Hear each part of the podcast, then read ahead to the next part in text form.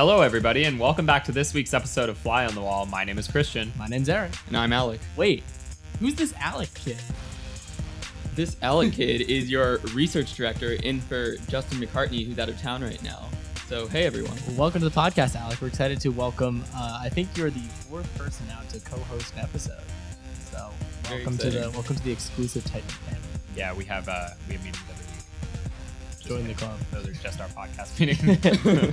uh, so the first thing I have to say to you is make sure you subscribe to our podcast on iTunes, share with your friends, engage with us on social media at Fly on the Wall Pod, or shoot us an email, fly on the wall podcast at gmail dot com. Love to hear from you as always, and we do like, retweet, and follow back. So make sure that is your top priority of the week.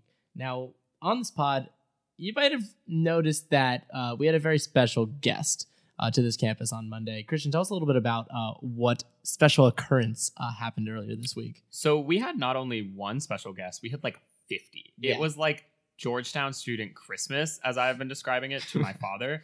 Um, essentially what Georgetown's Institute of Politics and Public Service did this week is we had an entire symposium on the vision of President Bill Clinton. Uh, so he had, you know, four, dif- four different panels. We had a couple of different other election night events, Um, watch parties, uh, which all led up to a keynote address and Q and A with President Bill Clinton. Uh, so if you were wondering why people were standing out in front of Healy all night, that is why. Um, I can't believe you listened to this podcast and missed it, uh, if you did. Um, but it was an incredible event, and we were lucky enough to have a couple of people um, who worked in uh, the Clinton White House onto our podcast. To say they us. worked for Bill Clinton is a bit of an understatement. They were like top dogs. Yeah, and not only did they work for Bill Clinton, they, you know, had illustrious careers afterwards and before as well. Um, so these are some of our biggest guests. Aaron, do you want to talk about who they are? Oh, they are so cool. Uh, I'm going to talk about the first. Alec will tell you about the second. The first is I've been describing everyone because like meeting him was a dream. I've been describing to everyone as like the most genuine human being in politics that I've ever met. His name is James Carville, uh, and he was the mastermind behind Clinton's nineteen ninety-two campaign. Uh, a campaign that many people consider to be uh, a watershed in how campaigns are actually run. Just totally transformed the game in terms of its, its use of data and its use of messaging and its use of uh, field and just everything that it was able to do just sort of re- ushered us into uh, the modern era of campaigning and sort of revolutionized the whole game, uh, at least until Obama oh eight. I, I think every campaign uh, since ninety-two is sort of built on that. Uh, and been in this modern era. So fascinating guy to talk to, and you guys will love uh, to hear some of the stuff he has to say. And our second guest is uh, John Podesta, that John Podesta, who's been... That John Podesta. That John Podesta, who's been in the news uh, more recently for his work on Hillary Clinton's presidential campaign, but he's been in Clintonworld for a very long time. He actually started in the Clinton administration at the very beginning as a staff secretary, Uh, and eventually worked his way up by the last uh, two or three years of the administration to be President Clinton's chief of staff. Uh, he's also credited with handling a lot of both policy and political issues. So we're going to talk to him a little bit today uh, on today's pod about his work in the Clinton administration. Can I just say, going from staff secretary to chief of staff is a huge deal. Insane. Uh, they are both incredibly gifted uh, politicos, and we are very excited to have them on the podcast. And Christian and I have gone back and forth over the last few days over the concept of, is John Podesta and even James Carville, are these the two biggest guests we've had on the podcast in I terms of so. name recognition? I see, I, I will always back up my boy Martin O'Malley, but I, I see the argument for these two as well, because like we said, these, these guys are huge and they know their stuff. So we are blessed to be in their presence. Yep. Uh, so stay tuned for those interviews. They are To say they are incredible isn't genuinely an understatement. I think they are some of the best work that this podcast has done.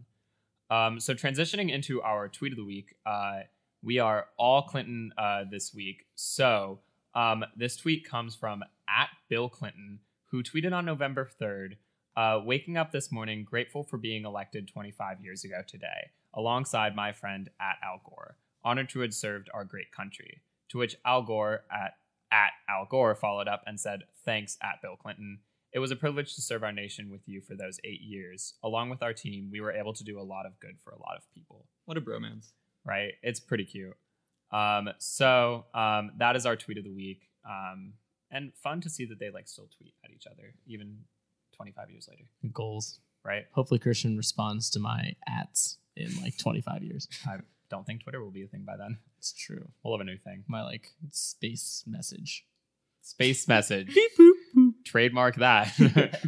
um, so up next, we also have another classic segment for you all, and it is our gear grinding segment of the week. Now, as many of you know, uh, we just came out of election night twenty seventeen on Tuesday, in which, uh, well, I don't think the projections uh, quite match the results. Uh, That's an understatement. There's a big uh, Democratic victories across the board uh, in a lot of races that seemed tightly contested or were swinging the other way. So our gear grinding segment uh, this week is going to be polls.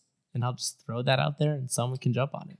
Put me in. Okay. Um, so my biggest issue with polls is, and in fact, Bill Clinton talks about this in his um, address, um, but essentially... Um, my biggest issue with polls is that people take them as the final word, uh, the written in stone kind of thing. It's like, oh, well, they're tied. So, you know, two months from now when the actual election occurs, uh, you know, the vote will be close. Um, and I think Bill Clinton's, I, I'm going to butcher his quote, so I'm going to paraphrase here. Um, but essentially what he said was um, polls are just um, a showing of how many people we need to move. Um, so when he, you know, when he was running in an, in uh, the nineteen ninety-two election, he jokes that um, he literally would run. Um, and, you know, he worked his, you know, butt off to basically move the polls in the direction that he wanted them in. Um, and so essentially, you know, his shop took polls as just, you know, OK, this is what we are working with and this is what we need to fight for. Um, and I think that's a really a much better way to look at polls than, you know, the final say, because people's votes move constantly. Um, and polls are not always a great snapshot of what the actual general public is looking at. Um, and so I think the American public should stop thinking about polls as the final word and start thinking about them as, um, you know, this fluid thing that campaigns are just working towards or working for. They're bold proclamations. I agree. But what what grinds my gears about polls is how people interpret uncertainty and the margin of error. It drives me crazy. So say you have a poll that's like fifty-fifty, but it's a plus or minus three margin of error, and then some anchor on T V says, so this could just as easily be a six point five three to forty-seven poll. That's not how margins of error work. Um, and as a math major with two statistics classes under my belt, I can vouch for this. The way margins of error work is that fifty-fifty was that poll's like best estimate of where these two candidates are at right now. If you go three points on either side, they are ninety-five percent confident that the race is actually somewhere in that margin, but it is less likely that you're three points out than at their actual like sample mean would be the technical term, that fifty-fifty. So it drives me crazy that people are like, anyone, if you're at fifty-fifty, you might as well be at fifty-three forty-seven. That's not how margins of error should be interpreted, and it drives me crazy that that's how cable news portrays it. I'm an econ stat right now, and those words meant very little for me. So I'm going to have to go back and study for uh, my next exam.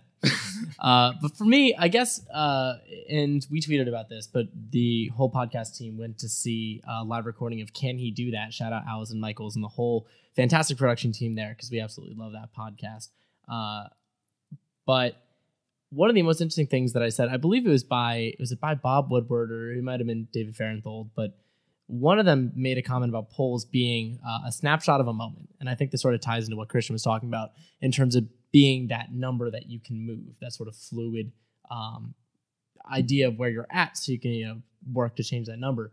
And I think that snapshot of a moment is a great way to describe it, because, you know, it, it's not where you're going uh, and it's not where you were. It's, you know, it's a basically a human Uh, exercise about, you know, what is last on your mind? What impression were you left with at the time you filled out this poll?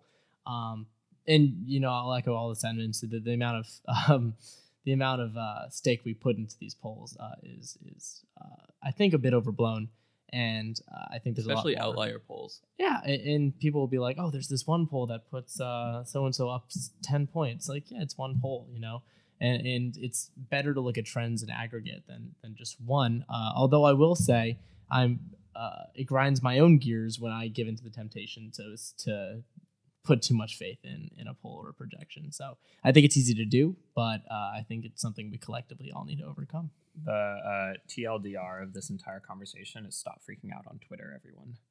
Uh, no. Don't stop, because I really enjoy some of the stuff that goes on on Twitter when people get a little too heated about polls. Um, okay, so uh, we are, Aaron, you want to introduce James Carville since was, you have a little bit of love for him? I was actually going to segue perfectly. So if you took a poll of just me, of my favorite people in politics right now, because it's a snapshot of a moment, I would say James Carville because he's really, really cool. And I had a great time. Uh, Alec and I sat him down and had a great conversation with him about his role in ninety-two, sort of what he remembers from being on the trail, how he contributed, his relationship with the president uh, or the soon-to-be president. Um, and it was a great, great, great uh, learning moment for us, people who want to eventually do sort of politics and campaigns, uh, to see, you know, what it's like to be at the top and what it's like to to design a really a work of art, a presidential campaign. So with that, uh, let's welcome on James Carville, and immediately afterward, we'll get to John Podesta.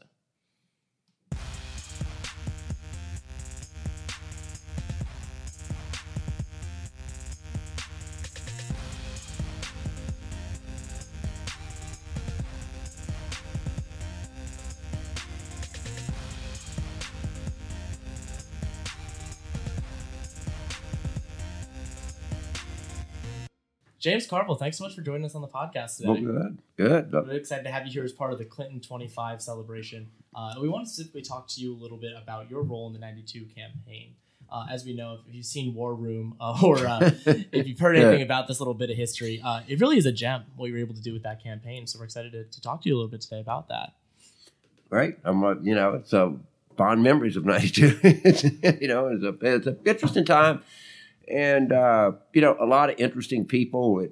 The thing that most, if you ask me if I reflect back on it, what is the kind of best thing about it? It's really the relationships. Right. I mean, and, and I don't know if there's six or seven people from that campaign I still talk to four, five, six times a week. Wow. Oh. And, uh, you know, when you, you know, in the cauldron, in the middle of something like that, and you're doing everything together. You know, you wake up together, you work together, you go out at night together, you right. get up again, and you know it's and it's the intensity, and I, I just, uh, you know, it's just something y'all look back on, and I, I, you know, just stay connected. We're going to Little Rock in two weeks, and having another, you know, a lot of reunions. You, you get over your reunion a lot, but it's uh it was a great memory, and it was some really, really, you know, talented, committed people that kind of came together, and it was fun being a part of it. Well, you know, that campaign was successful in no small part for its three main messages: the change versus more of the same, the economy stupid, and don't forget healthcare.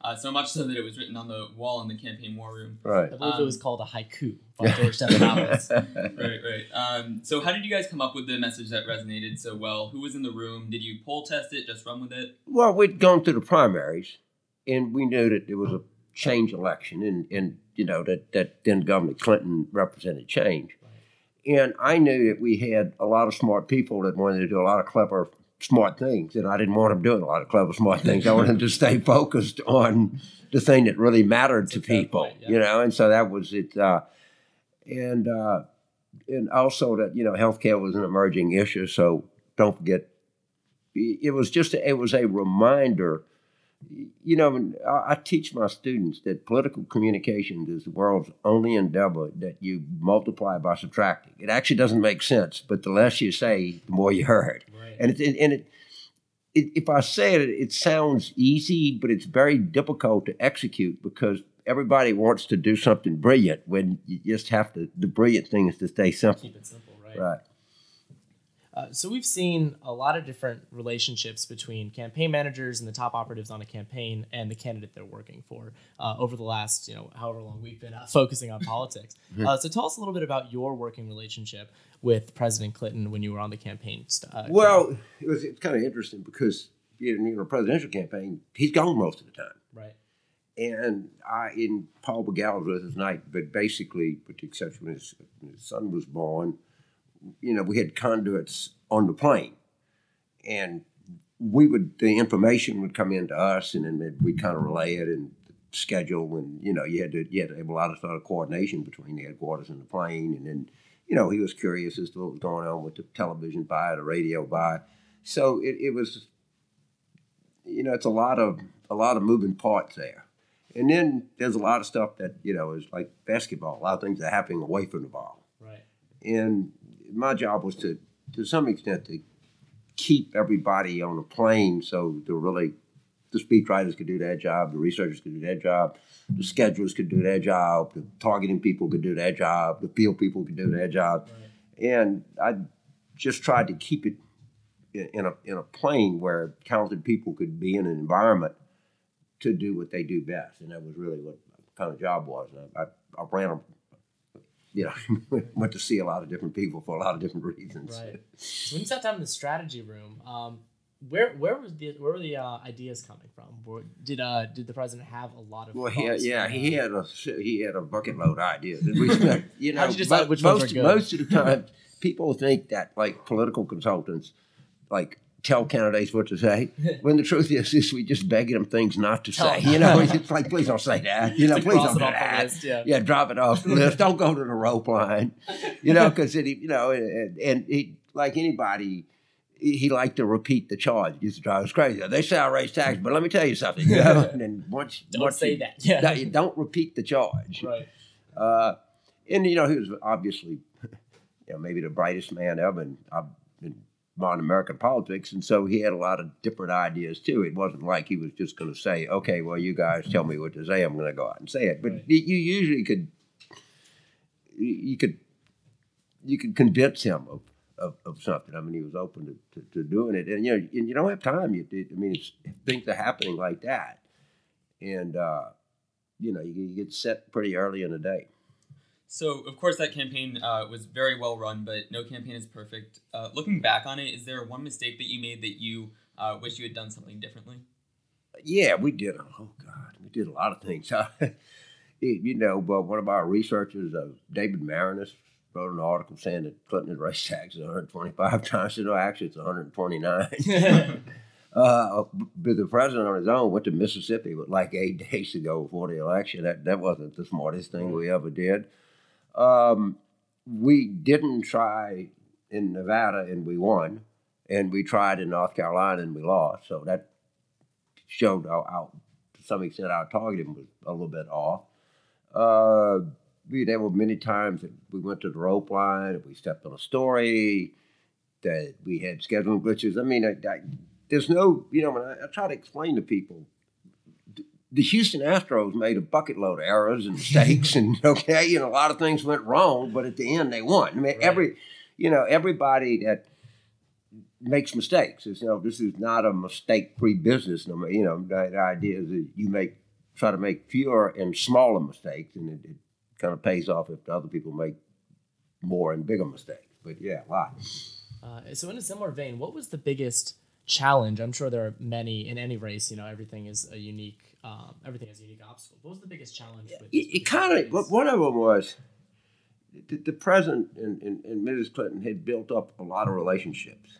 I mean, and I think this probably something happened to twenty sixteen. So right. a lot, a lot of times they had the Arkansas people and you had the campaign people and the, the FOBs and the research people and the Georgetown people and the, you know.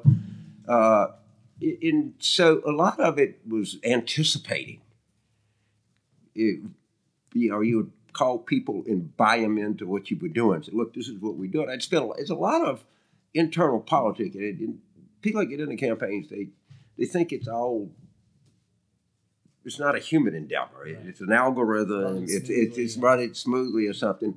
But you got to anticipate what people are going to do, where they're going to go, and you got to, you know, and somebody's just not going to, you're not going to walk in to, you know, highly educated people. I've been knowing them all their life and say, well, guess what? We got this guy from L S U that's going to come in and tell us all what to do. You know, I mean, it's, it doesn't, life doesn't work like that. Right. And so you have to get them on the phone, say, look, this is what we're doing. I, I, you know, let me tell you what the polling is. And you, you, you, I spent a lot of time buying people into the process right. and trying to anticipate what was going to happen. And you know, there were people on the staff that had relationships that, well, most of them that predated mine.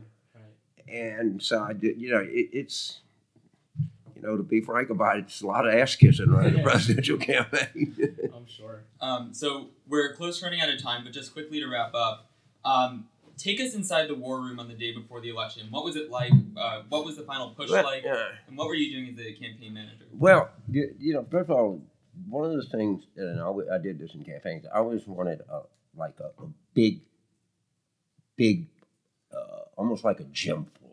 It was an ideal place to run a campaign. I didn't want an office. I didn't want to encourage meetings. I wanted people to feel like if they wanted to talk to me and they had an idea, they could come up and do it. Mm-hmm. And I did not restrict access. If you remember that I talked about, no, I did generally run as a fifth floor, and that's the funkies, and the sixth floor is the finance people, and then the seventh floor is the something that, you know, the field people. And then, you know, by the time you get to the fourteenth floor, you know, that's this four people, that's the God pod, you know. It makes it a little hard to get up there. Right. And and so in, in by by that time, because my function was more strategy, and by the day before the campaign, you're just burning off nervous energy. I mean, you're just calling people and calling the governor, you know, what does Georgia look like? Or calling John Bro, how we doing in Louisiana? You know, calling people around. But yeah. but the, the field people are really starting to kick in at that point. There's not really much for you to do. Your job There's not much. Done. Yeah, yeah. It's the, the haze in the ball. How did that feel to just know it was entirely out of your hands? You know, it, it, it's it's just a lot of tension. And, it, you know, it sort of builds up to election night. And, you know, you sit there because... God, if we remember the, the phony speech, the concession speech I gave, I mean, that's exactly what you're thinking. Yeah. You know, you're just off the top of your head, but God, we'll, you know, if we lose, what's life going to be like? It's going to be like hell. And, you know, if we win, then life is going to be like this. And uh, it was an election night, was just, you know, brilliant all night in Little Rock. It was, it was special. So you spent the night in Little Rock watching uh, everyone. Oh, yeah, yeah. I lived in the Capitol Hotel.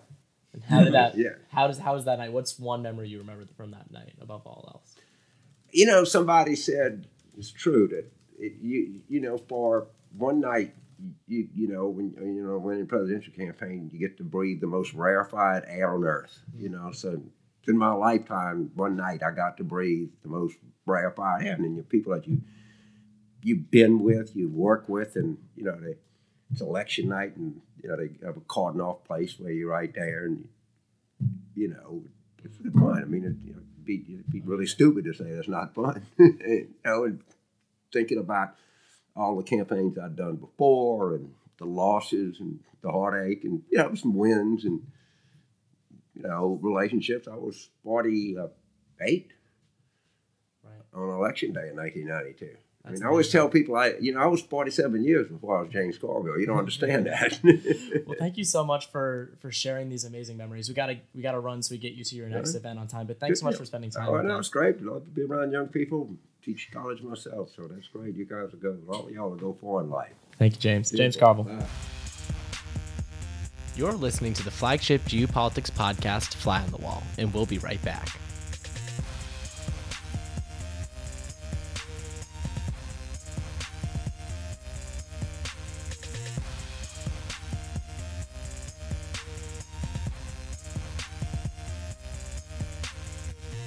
What'd you guys think? I thought that was absolutely incredible. James Carville is a genius. I just like the way he speaks. I mean, I think he's just like, he's so candid he's and he's so, so real. funny. And he's just like, yeah, like I'm just going to say what I think and you're going to live with it. And his accent too. And what's amazing to me is he kind of came out of nowhere. Like he had done some Senate campaigns before, but it wasn't until early nineteen ninety-one when he did uh, that Senate special election that he was really on the map. And then he came on to like a Uh, kind of small startup presidential campaign that wasn't expected to go anywhere and turned it into one of the greatest campaigns of all time, which I think is pretty remarkable. Well, I think this segues nicely into our Politicos as Real People this week. Uh, I'm taking the place for Justin here. Uh, but James Carville is actually our Politicos as Real People because uh, immediately after recording this podcast, he went into Copley Formal Lounge, which is this nice event space on campus, uh, to be a part of this Clinton twenty-five panel about the ninety-two campaign. Uh, and while everyone else was in these nice tailored suits with fine fancy ties and dress shirts and cufflinks, uh, here comes James Carville with his Louisiana State University sweater uh, and jeans and a hat uh, and just looked like a regular Joe up there. And I loved it. What a guy. What a man. What a confidence. Uh, just truly a unique character in politics. Definitely. Um, so transitioning a little bit into our political fun fact, because we're just doing it all in one segment today. Uh, um, So, coming out of the Clinton administration in two thousand, um, the George W. Bush administration was on their way to moving in. Um, and in fact, all of the keyboards in the E E O B, the Eisenhower Executive Office Building, uh, had the W key taken off by Clinton administration staffers uh, because, of course, George W. Bush was coming in for president of the United States. Now, if that if that order to take those uh, to take the W's off the keyboard came straight from the top, who would have given that directive, Aaron? That is a great transition. That was exactly what I was thinking, so I'll jump in. Uh, that would have come from the chief of staff at the time, who was Mister John Podesta. Who, Whoa! Who's going to be our next guest. Now, John Podesta was, I believe, the fourth chief of staff in the Clinton White House? Yeah, the yep. fourth and final. The fourth and final. So he took over in nineteen ninety, oh, I don't want to get this wrong, eight, eight. nine, eight. eight. Um, and then served throughout the end of the administration and was there for uh, a lot of interesting uh, policy fights, a lot of interesting uh, turbulence, especially as uh, as I'll talk about. Um, this is a White House in which the sitting vice president was running for president of the United States and the first lady was running for Senate New York, uh, which is really, you know, uh, not a situation you come across every once in a while. So uh, burning questions for us were, Uh, how did you keep the White House grounded? How did you stay on message? How did you continue to do your job when, um, for lack of a better word, there's sort of a media circus surrounding two of these high-profile campaigns going on literally within the White House? Uh, so I have tremendous respect for the guy, and I can't wait to hear his thoughts. Yeah, I mean, you guys will listen to him, and I think just in like a thirty-second conversation with John Podesta, you realize like how much is going on in his head. Um, he's definitely one of those people that is like too smart for his own words. And like, you can tell he's thinking it a million times faster than he's actually speaking. Um, and like, he's just like literally limited um, by how, uh, like how many words he can get out in a sentence. Um, and he's just an incredible person. So we are very excited to talk with him. Um, we're going to start, stop talking and have him start talking because he's way smarter than us. Uh, with that, Mister John Podesta.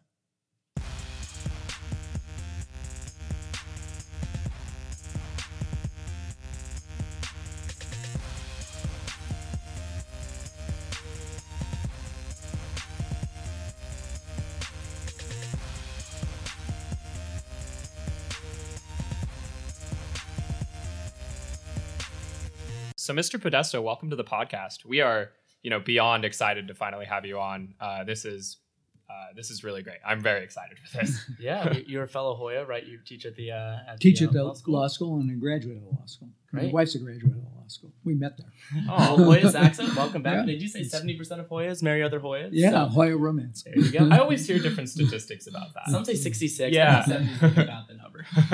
um, anyway. Uh, so our first question for you, um, obviously you assumed, you know, the top staffing job at the White House, um, and you had enough time in the White House to see a couple of different chief philosophies.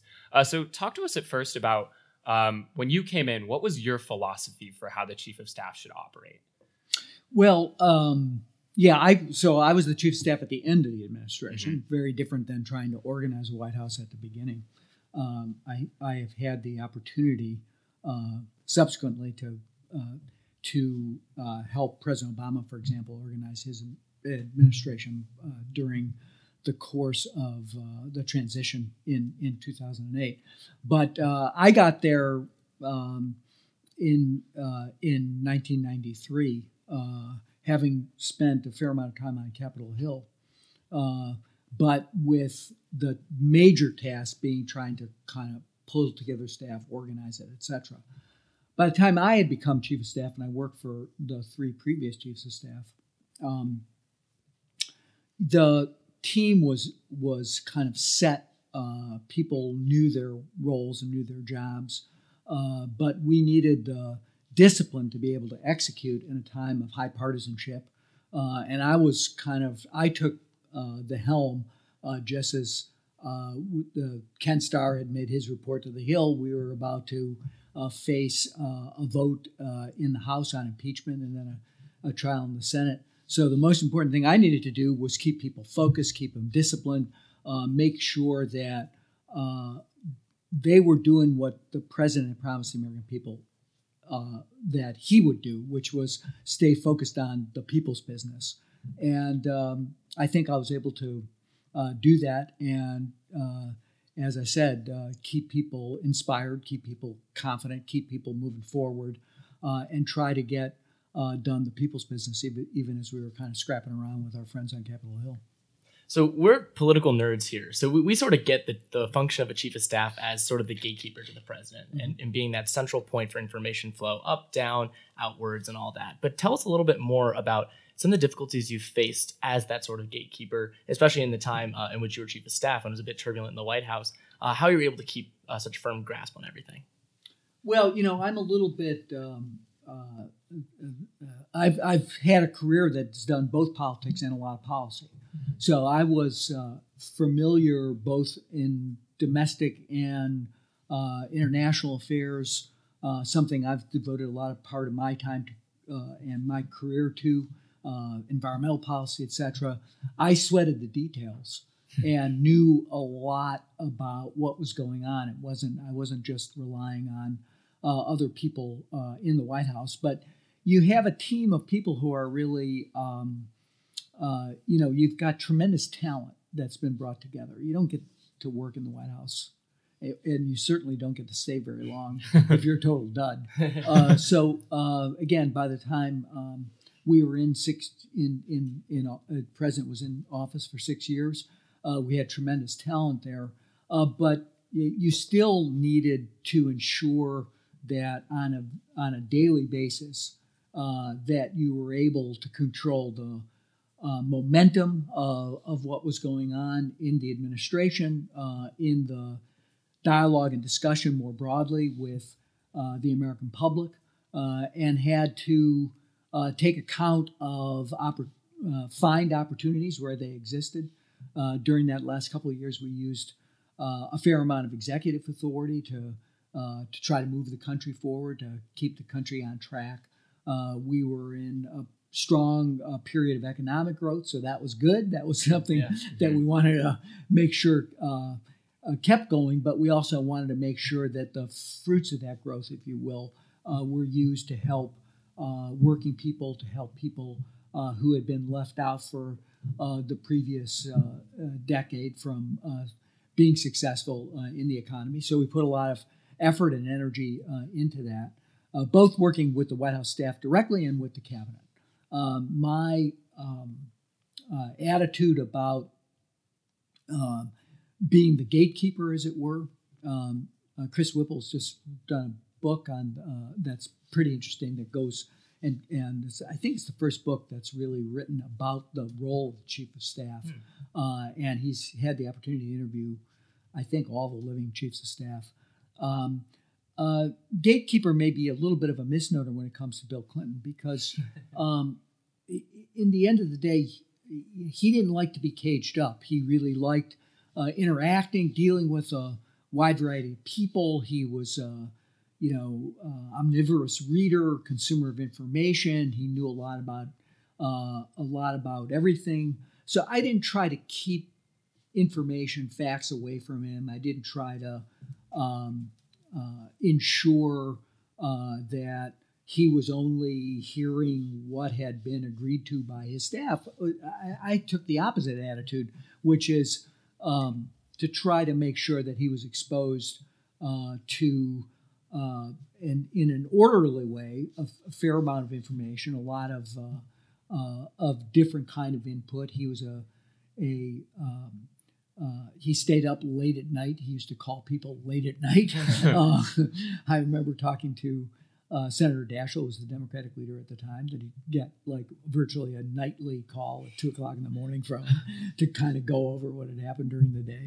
Um, and uh, I thought that was always uh, valuable to uh, give him a sense that uh, he wasn't caged up inside that White House, that he was able to... whether it was talking to his friends in Arkansas, uh, talking to bipartisan uh, leaders on Capitol Hill, uh, talking to um, ordinary people on the rope line, that he had a lot of opportunity to interact with people. Uh, and uh, my job was, was then to kind of distill what he was thinking about uh, and to try to uh, get an operating plan uh, to make sure that uh, when he said, this is what we're going to try to do, that we actually got it done, to be Uh, tough enough, practical enough uh, to move forward, uh, no matter what the what the you know the, those momentary political obstacles were. Definitely. Um, so, uh, we've heard a lot of different uh, chiefs of staff talk on C N N about, you know, some of the biggest moments that they've had in the White House. For you, what was the single most challenging, you know, single moment that you had while you were in the White House, either as chief of staff or just a staffer? Well, just a White House staff, just a lowly White House, just a lowly White House staffer. Uh, you know, I think that um, this is going to sound corny, uh, but the the reality is that there was uh, uh, the being in the White House is a little bit different than any other political job, including working on Capitol Hill, uh, because you can just get so much more done there. You mm-hmm. can change the direction. Uh, use the resources uh, of the presidency. You know, you have uh, not just the White House staff, but the entire cabinet who can uh, take action, move forward. Uh, but there were there were always, uh, you know, a lot of uh, challenges that were there. I think the the toughest um, moments, uh, interestingly, the, I, I talk about this because I, I mentioned that that. You know, we, we had gone through the impeachment saga. Uh, but the toughest moments, I think, for uh, for me were at the outset of the um, military action that was attempting to reverse the ethnic cleansing that was going on in Kosovo. Mm-hmm. Right. I think all of the best advisors, uh, all of his top uh, foreign policy advisors, uh, thought that a uh, bombing campaign Uh, including uh, the then Supreme uh, Allied Commander uh, of NATO, uh, Wes Clark, who went on to uh, run for president, who was who was uh, uh, you know well known to the president and fr- and, and friends with the president. Uh, I think their advice was a bombing campaign would succeed, it would work. Milosevic uh, would back down, would back off, uh, would withdraw Serbian troops from Kosovo, uh, and that didn't occur. They doubled down. They put more. Uh, people on the ground, uh, and the president had uh, told uh, the American public when we started uh, this enterprise that he thought that uh, it needed to be confronted, uh, that the that Europe couldn't uh, uh, abide by uh, what was going on uh, in Kosovo, and uh, and uh, both the um, uh, uh, human tragedy that was happening on the ground and uh, essentially. The forced evacuation of the people uh, of Kosovo uh, at the hands of the, of, of the Serbian military. Uh, but it wasn't working, at least it wasn't working immediately.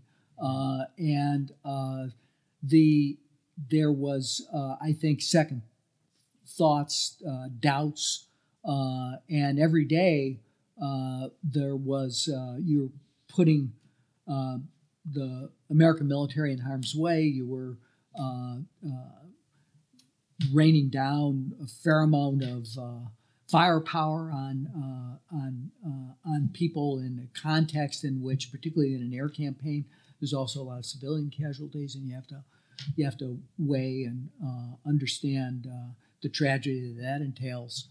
Um, but I think that uh, the president was uh, firm in his belief. I remember a meeting in the Oval Office. Given that you're the flies on the wall. Yeah, take us inside, yeah. Um, Secretary Cohen, um, Secretary Albright, who's here at Georgetown this morning, talking about uh, her time as Secretary of State, Sandy Berger, a National Security Advisor, uh, were had, had come into the office. They had all uh, just come back from an event, I think, uh, at Ohio State University, Uh, in which the public seemed to turn against the administration's tactics and strategies. They were kind of uh, uh, in for uh, a very tough time in this public forum where they were trying to essentially reassure the American public. I think it ended up uh, feeling like the, the public wasn't certain about the overall strategy. And um, uh, they were they were clearly shaken uh by the course and conduct of the war and the potential need uh, to send uh, ground troops uh, into Kosovo, which the president had said he, he didn't want to do, wouldn't do. Um, and the uh, uh, president sort of remained uh, certain, calm in that moment. He said, look, you gave me your best advice. I took that advice. We did the right thing. We're going to pursue this policy. And uh, You just do your job. The, the decision to go in and to conduct this air campaign is on my shoulders. And, you know, wow. pick your chins up right. and go out there and execute.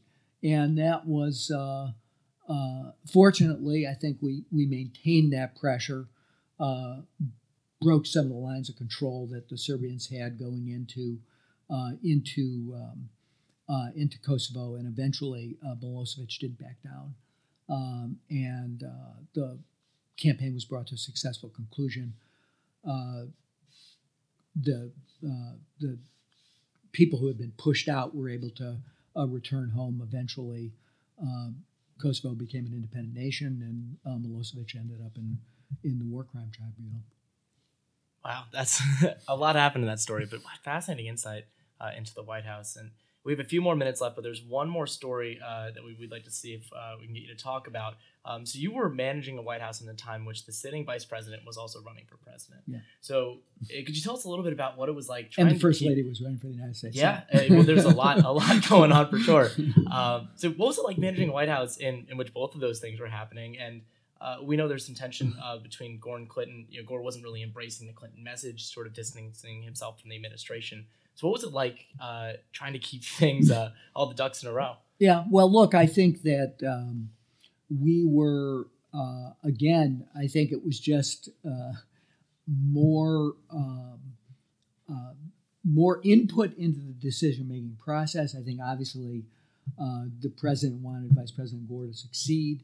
Obviously wanted uh, Hillary to get elected right. to the U S Senate.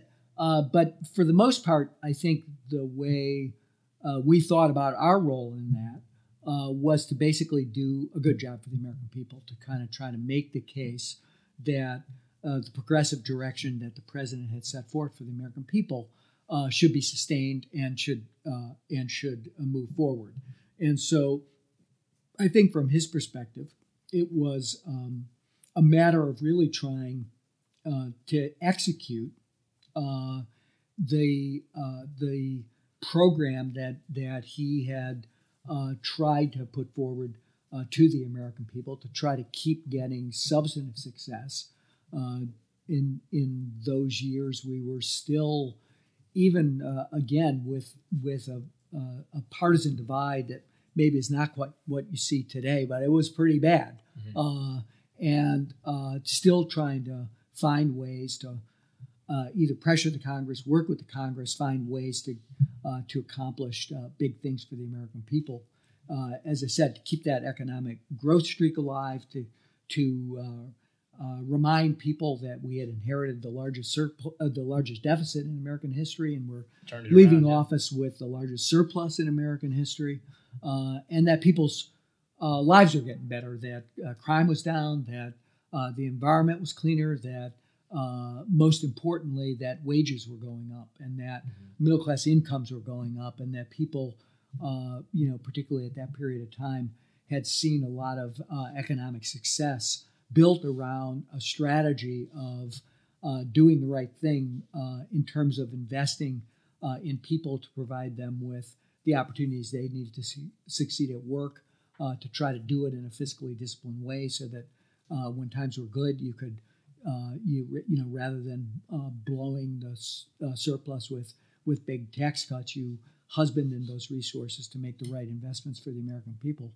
You know, people people uh, need to relearn those lessons every day, and we're in, we're at a moment where, again, with the, with the economy, uh, with unemployment low, with the economy uh, doing uh, fairly well. Uh, the the Republicans have come forward with a big um, uh, uh, proposal to cut taxes for corporations, the very wealthy Americans, uh, which is a sort of crazy economic theory, uh, and is likely, I think, to uh, result in in uh, both slower growth and, and the people in the middle getting squeezed. We are trying to argue the opposite case.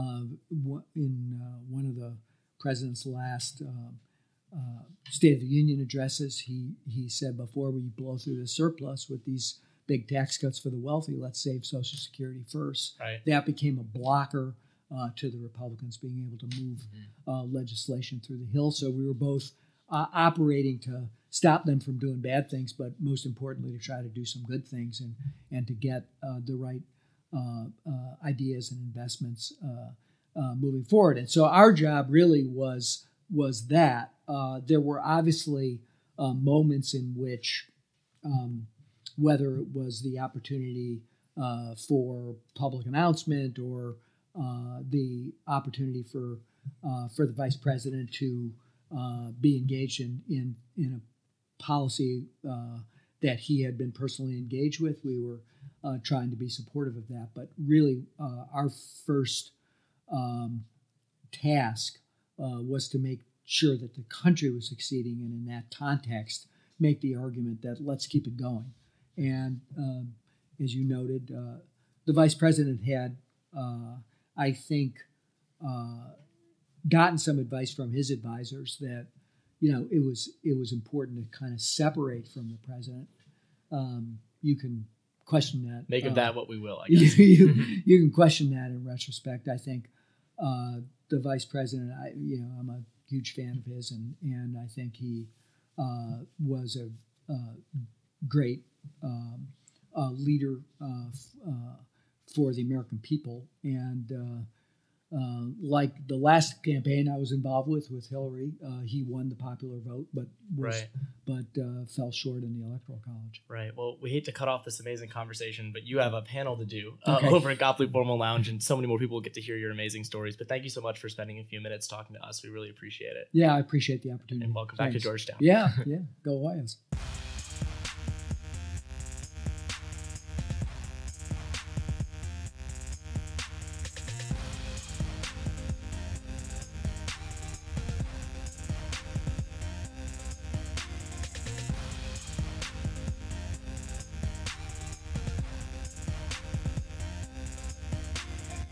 Thanks so much for listening to the podcast this week. Uh, this serves as the official conclusion to the hashtag Clinton twenty-five uh, weekend extravaganza.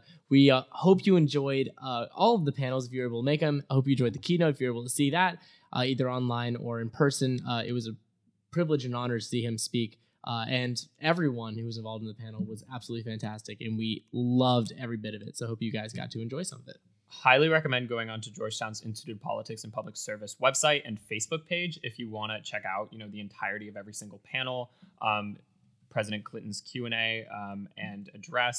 All of that is found online. Um, they're all very fun and very interesting.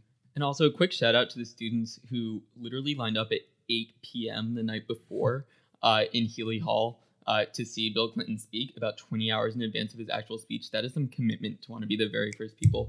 And then, to nobody's surprise, Bill Clinton uh, worked the rope line after the speech. So those lucky students who uh, who spent all that time waiting did get to shake his hand. Respect. Yeah, guy hasn't forgotten how to be a good politician. So with that, we, again, would love if you engage with us on social media, at Fly on the Wall Pod. Shot us an email, at Fly on the Wall Podcast at gmail dot com. Check out our website, politics dot georgetown dot e d u slash Fly on the Wall Pod. We're all very consistent here and on message here at Fly on the Wall. Uh, and we cannot wait to hear from you again soon. And we will be releasing an amazing pod uh, for your Thanksgiving travel leisure uh, coming up next weekend. So make sure you check that out. You won't want to miss it. All right. Uh, we will see you all next week.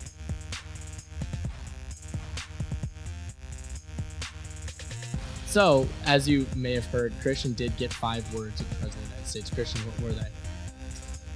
Frankly, I couldn't even tell you. Like, I was so, like, awestruck by him. I, like, remember he talked a little bit about his, like, Gussa election uh, and, like, how he lost. But, like, I literally couldn't even tell you what the entire conversation was about. He I- speaks very softly. Yeah, I was on, like, the end of the line for the group picture and was, like, awkwardly ushered out before this conversation even happened, so I didn't... It was a weird little circle. He had his hand on Christian's shoulder. He was, like, breathing down my neck, like, right next to me. It mm-hmm. was it was quite a, a situation, but I will say he's of average height, which is important to note. Not all presidents are superhumanly tall. Uh, he's very old and frail, which comes with the age, I assume, but pleasant guy, friendly smile, and, uh, you know, really a, a guy that uh, I would want to get a beer with, as his campaign uh, messaging was back in the day. And I mean, like, speaking of his age, he was not pleased to be reminded that he graduated. His, like, next year will be his fifty-year reunion wow. uh, from graduating from Georgetown. So he was not happy at all about that. No. You could eat visibly on stage. Well, come back soon, Bill. Bye, Bill.